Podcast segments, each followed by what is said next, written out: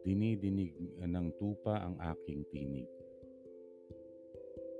Marami ang nagsasabing nadidinig ko ang Kristo, dinidinig ko ang salita ni Jesus.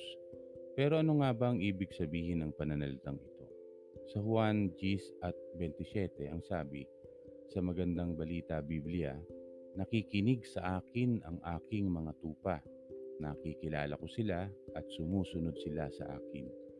Sa New Revised Standard Version naman, ang sabi din doon sa 10.27 ng Juan, My sheep hear my voice, and I know them, and they follow me.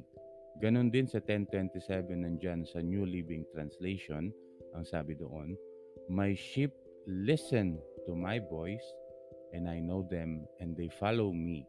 Bakit ko binasa itong mga version na ito?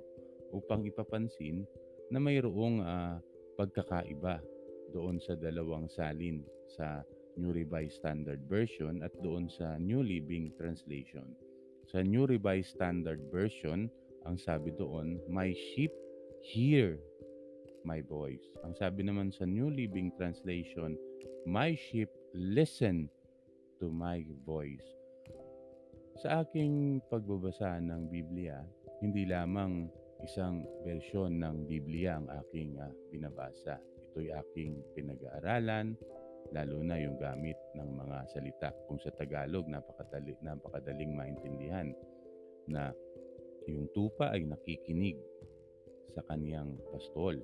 Ngunit sa dalawang bersyon ng English, ang isa ay hear at ang isa ay listen, mapapansin natin na may mas malalim na kahulugan ang mga talata. Sa una is hear, sa pangalawa is listen.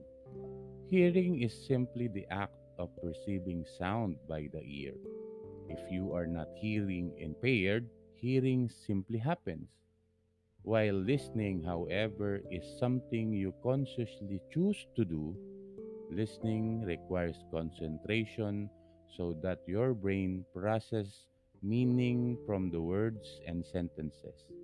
Kaya nga sinabi ng Panginoon, sinabi ko sa inyo, pero di kayo naniwala. Narinig nila ang salita ng ating Panginoong Heso Kristo. They hear. But the question is, do they listen? Ang ibig sabihin, They hear but they do not listen. Madami ang mga nagsisimba, marami ang nakikinig ng Word of God. But the question in each and one of us, do we listen or we just hear the Word of God?